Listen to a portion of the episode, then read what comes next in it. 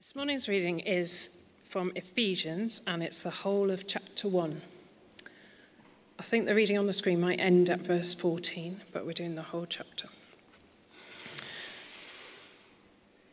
Paul, an apostle of Christ Jesus by the will of God, to God's holy people in Ephesus, the faithful in Christ Jesus. Grace and peace to you from God our Father and the Lord Jesus Christ. Praise be to the God and Father of our Lord Jesus Christ, who has blessed us in the heavenly realms with every spiritual blessing in Christ. For he chose us in him before the creation of the world to be holy and blameless in his sight. In love, he predestined for us for adoption to sonship through Jesus Christ in accordance with his pleasure and will to the praise of his glorious grace, which he has freely given us in the one he loves. In him we have redemption through his blood, the forgiveness of sins, in accordance with the riches of God's grace that he lavished on us. With all wisdom and understanding, he made known to us the mystery of his will according to his good pleasure, which he purposed in Christ to be put into effect when the times reach their fulfillment to bring unity to all things in heaven and on earth under Christ. In him we were also chosen, having been predestined according to the plan of him who works out everything in conformity with the purpose of his will, in order that we, who were the first to put our hope in Christ, might be for the praise of his glory.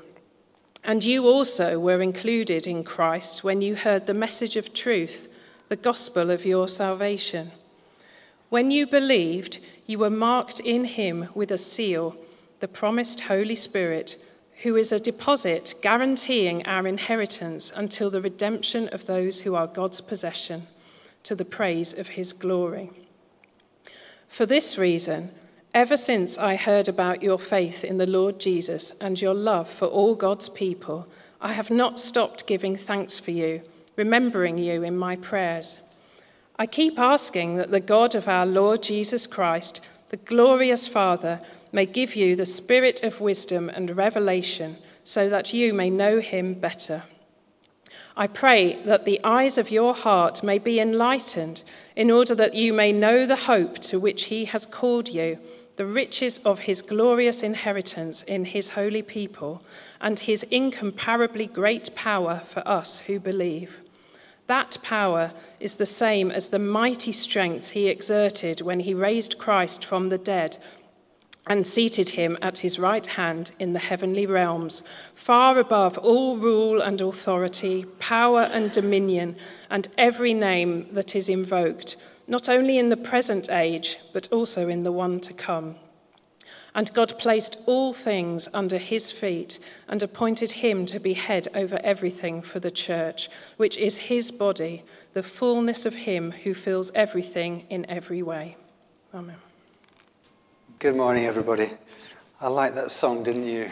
Um, we, sang, we sang these words You are the reason why we've come. So I don't know why you came to church this morning, but uh, part of the reason is obviously to be together, isn't it? But but um, we're here to worship God and to, to kind of be in His presence, to revel in His presence.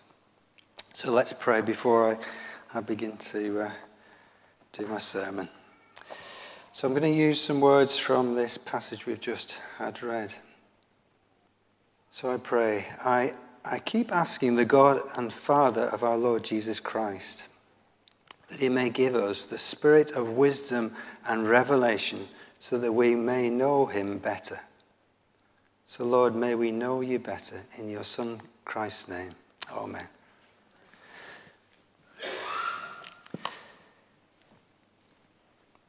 So, today we're going to begin a series on the letter to the Ephesians. I just need the clicker, Jane. Would you just pass it? Thank you. So, can we have the uh, PowerPoint up there? Thank you. uh, I, I don't know that song we sang. It's a good song, isn't it? A good uh, upbeat one.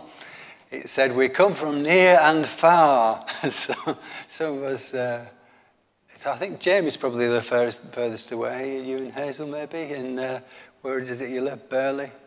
Yeah. And some people live just across the road. So we're here gathered together as the family of God. How are we doing with the uh, with the PowerPoint?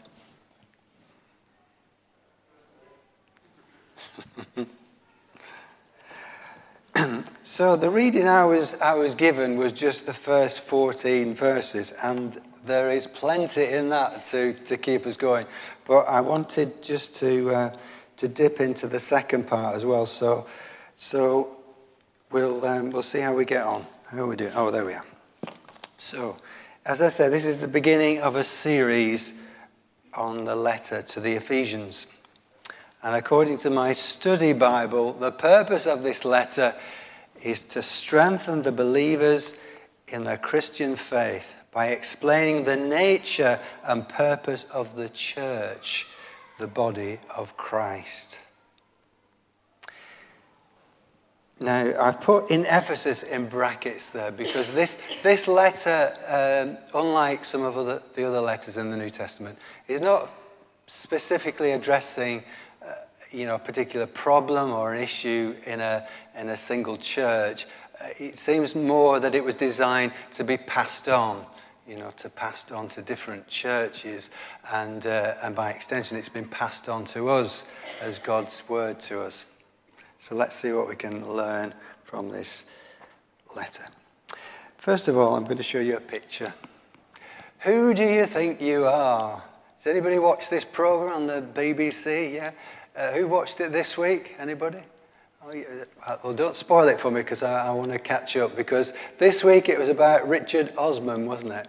That tall man who uh, presents Pointless. So I'm looking forward to catching up with that one.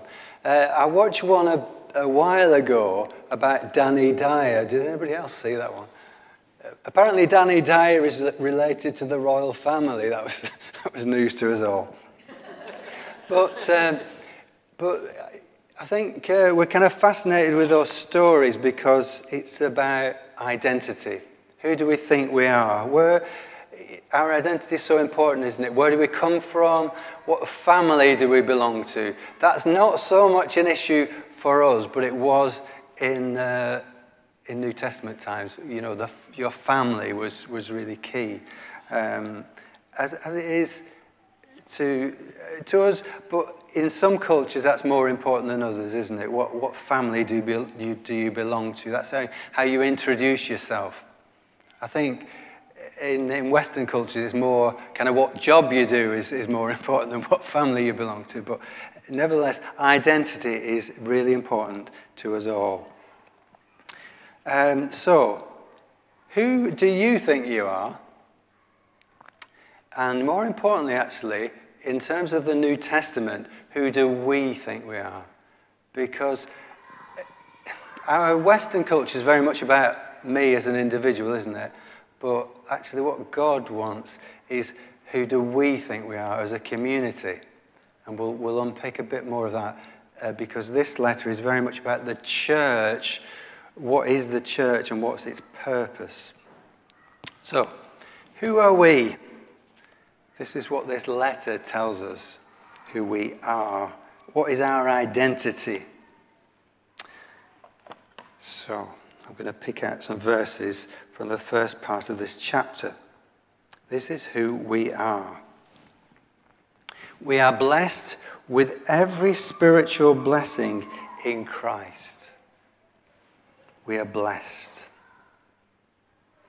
And we're blessed with every spiritual blessing in Christ. So, however Christ was blessed, when we read about him in the New Testament, that's how we are blessed as well. So, that relationship that Jesus had with his Father is now ours because of what Jesus has done for us on the cross. That closeness and intimacy uh, can be ours because of Jesus.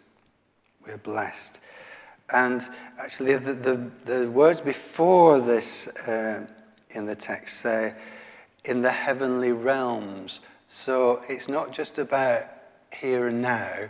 Our blessing is now for eternity in heaven as it is, uh, on earth as it is in heaven. because God wants to bless us not just in this time, but for eternity. So we are blessed. Secondly, and importantly, we are chosen. I wonder if, um, if, like me, you've ever felt that you're not good enough to be part of a team or something, or you're not, you're never chosen when it was you know, in PE time when you had to be lined up against the wall and you were the last one, or, or you, you, didn't feel good enough to be chosen. And, and throughout life, if we're not careful, we feel that we're not good enough. But here, God uh, has chosen us to be part of His church, part of His family. Isn't that good? That we are chosen. And next, we are holy, blameless, and covered in God's love. Now, I want all these words to sink into us this morning. So we are holy, blameless, and covered in God's love. Just let that uh, settle on you. Uh, a few of us who live in Bingley, that, uh, that faraway uh, province, uh, we've been meeting on a Monday on a Monday night and uh, just getting to know each other better and reading the Bible together. this week we we're doing a series about the Beatitudes, and this week we got up to um, the Beatitude that says, Blessed are the pure in heart, for they shall see God. And uh, we got very focused on a particular issue that was um, kind of important for us. We were thinking how shame affects so many people and um, the power that shame can have in people's lives it kind of affects most people, doesn't it? Maybe something we did when we were younger, we're ashamed of, or the way somebody treated us, or what they said to us, has affected us throughout our lives. We, as we were talking, we thought, well, actually, what we need to know is that we're loved. And when we know that we're loved, then shame loses its power over us. And when we know that we're loved, we can be open and vulnerable with each other. And then uh, we can build each other up in the faith. So, we are holy, blameless, and covered in God's love. That's you. There's more. We are adopted as God's children. So you're chosen, and you're chosen to come into God's family. Isn't that great that we're God's family. God is our Father, and uh, in that song we sing sometimes, He's a good, good Father. He's good. And we are His children, and together we are brothers and sisters. So just have a look at your brothers and sisters this morning. okay, what wonderful people we are, we've got together. Um, so you are brothers and sisters. Next, our sins are taken away and we are forgiven. We are forgiven. So, whatever we've done, whatever we're going to do, God will forgive us.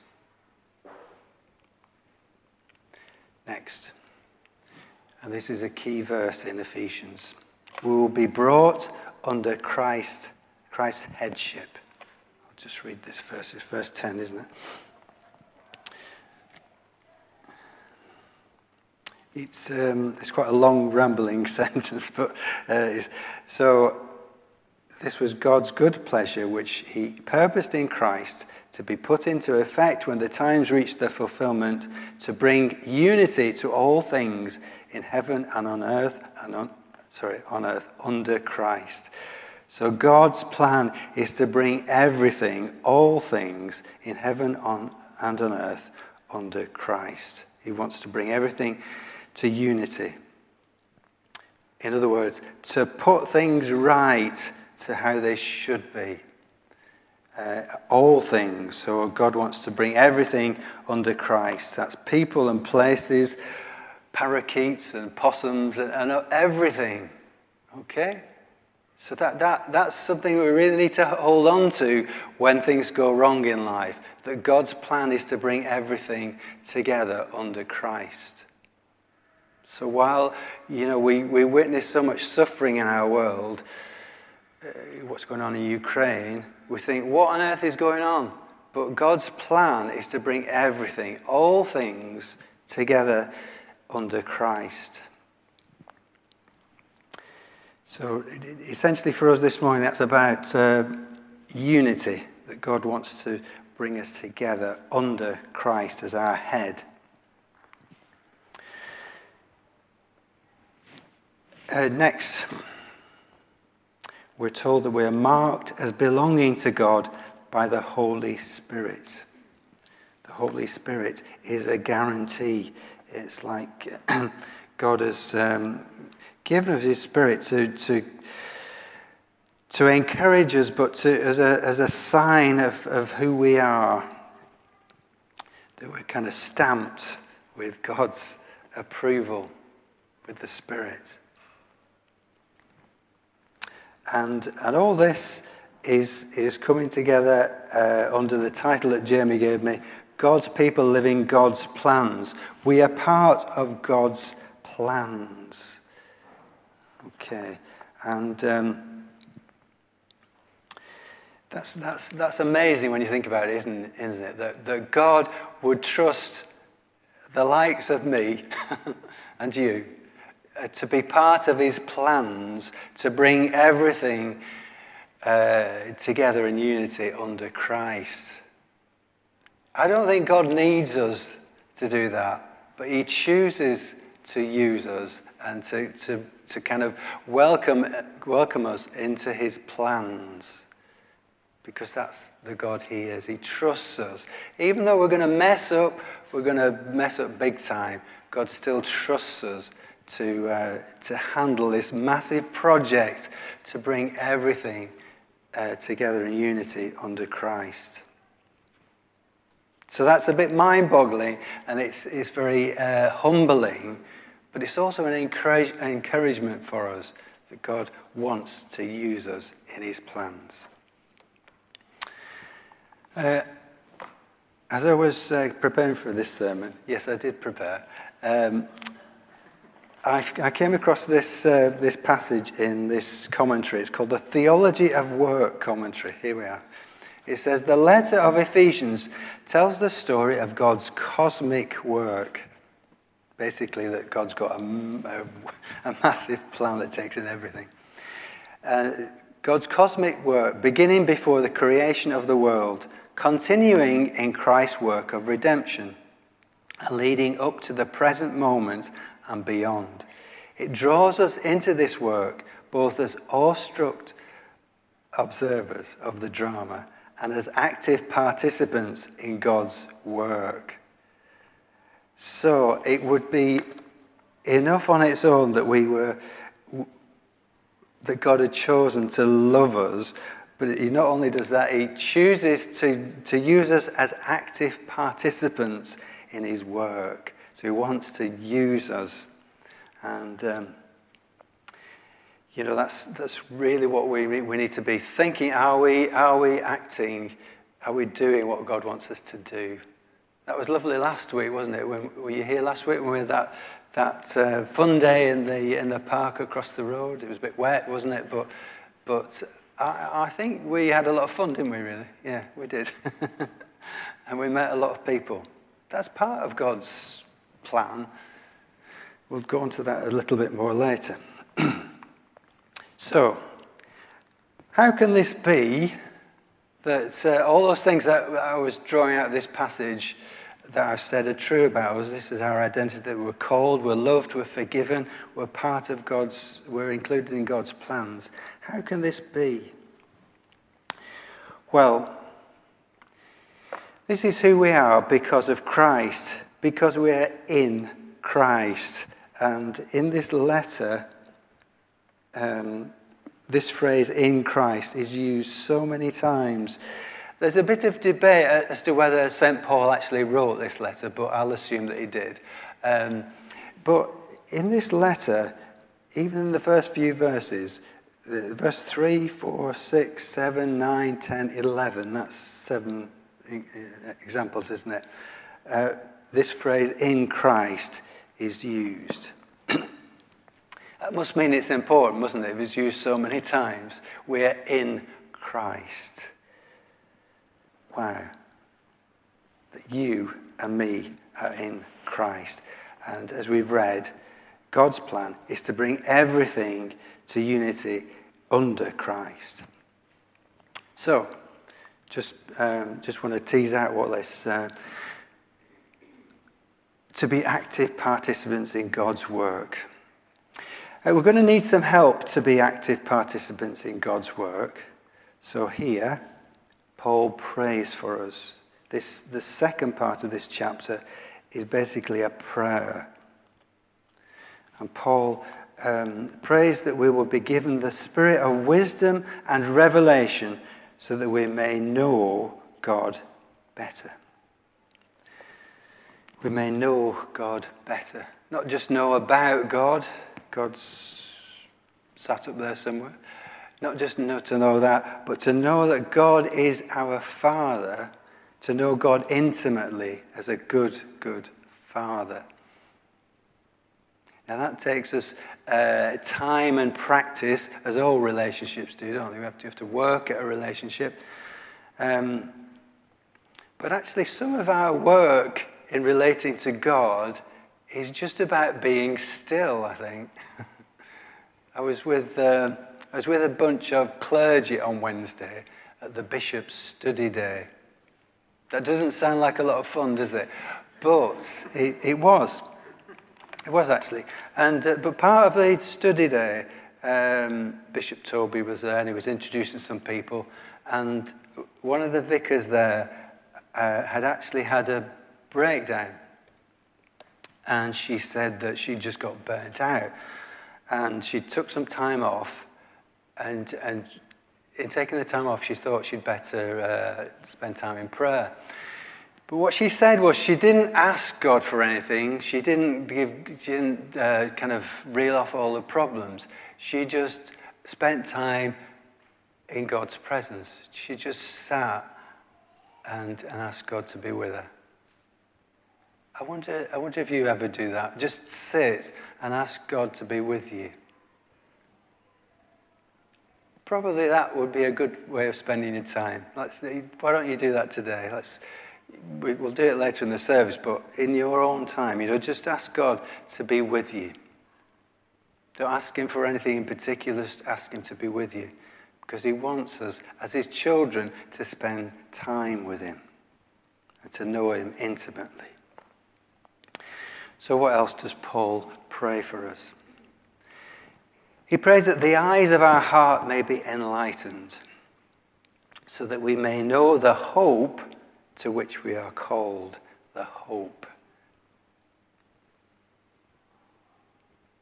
Hope can be kind of a bit of a, a kind of loose word, can't it? In the Christian sense, it's a, it's a strong word. Hope is, is sure. It's a sure word that God is going to going to come through with his promises to bring everything in unity under Christ. We, are called, we may know the hope to which we are called our inheritance. Inheritance. We are God's children, and uh, God's got an inheritance for us.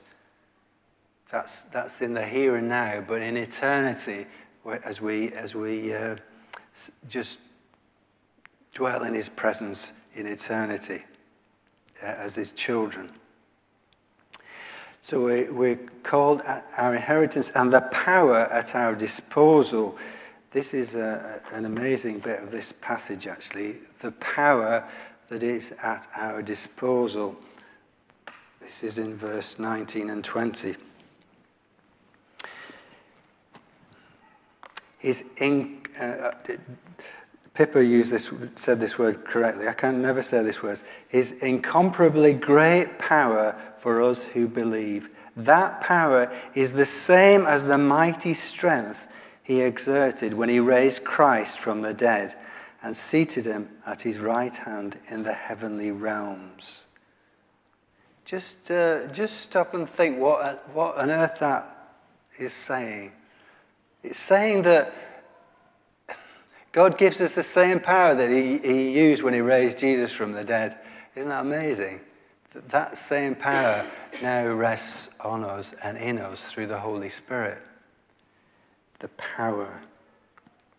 So, this is who we are. We have a hope, we have an inheritance, and we have power. We are the church, part of God's plan to bring all things in heaven and earth under one head, even Christ.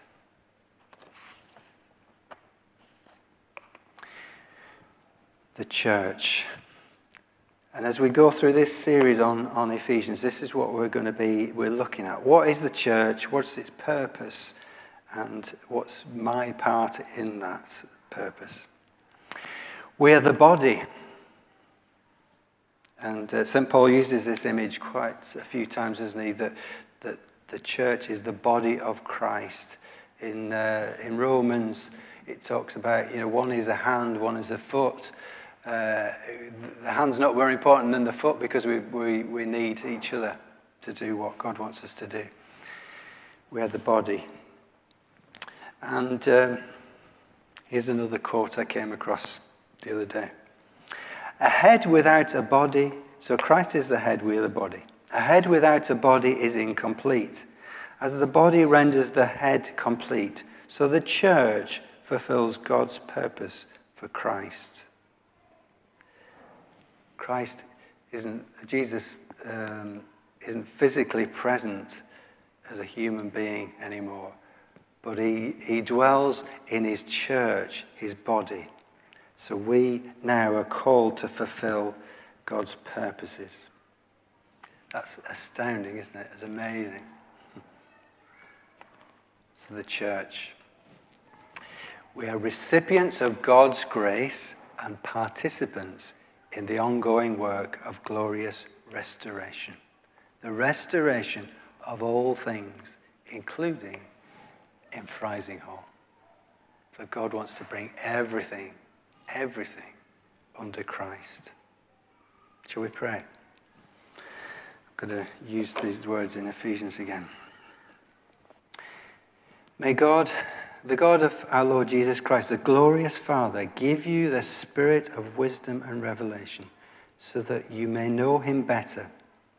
I pray that the eyes of your heart may be enlightened, in order that you may know the hope to which he has called you, the riches of his glorious inheritance in his holy people, and his incomparably great power for us who believe.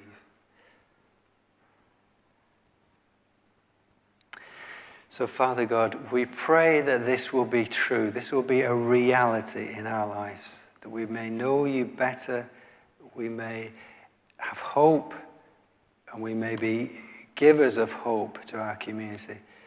And may we realize the power that is, is within us, the Spirit of Christ. Amen.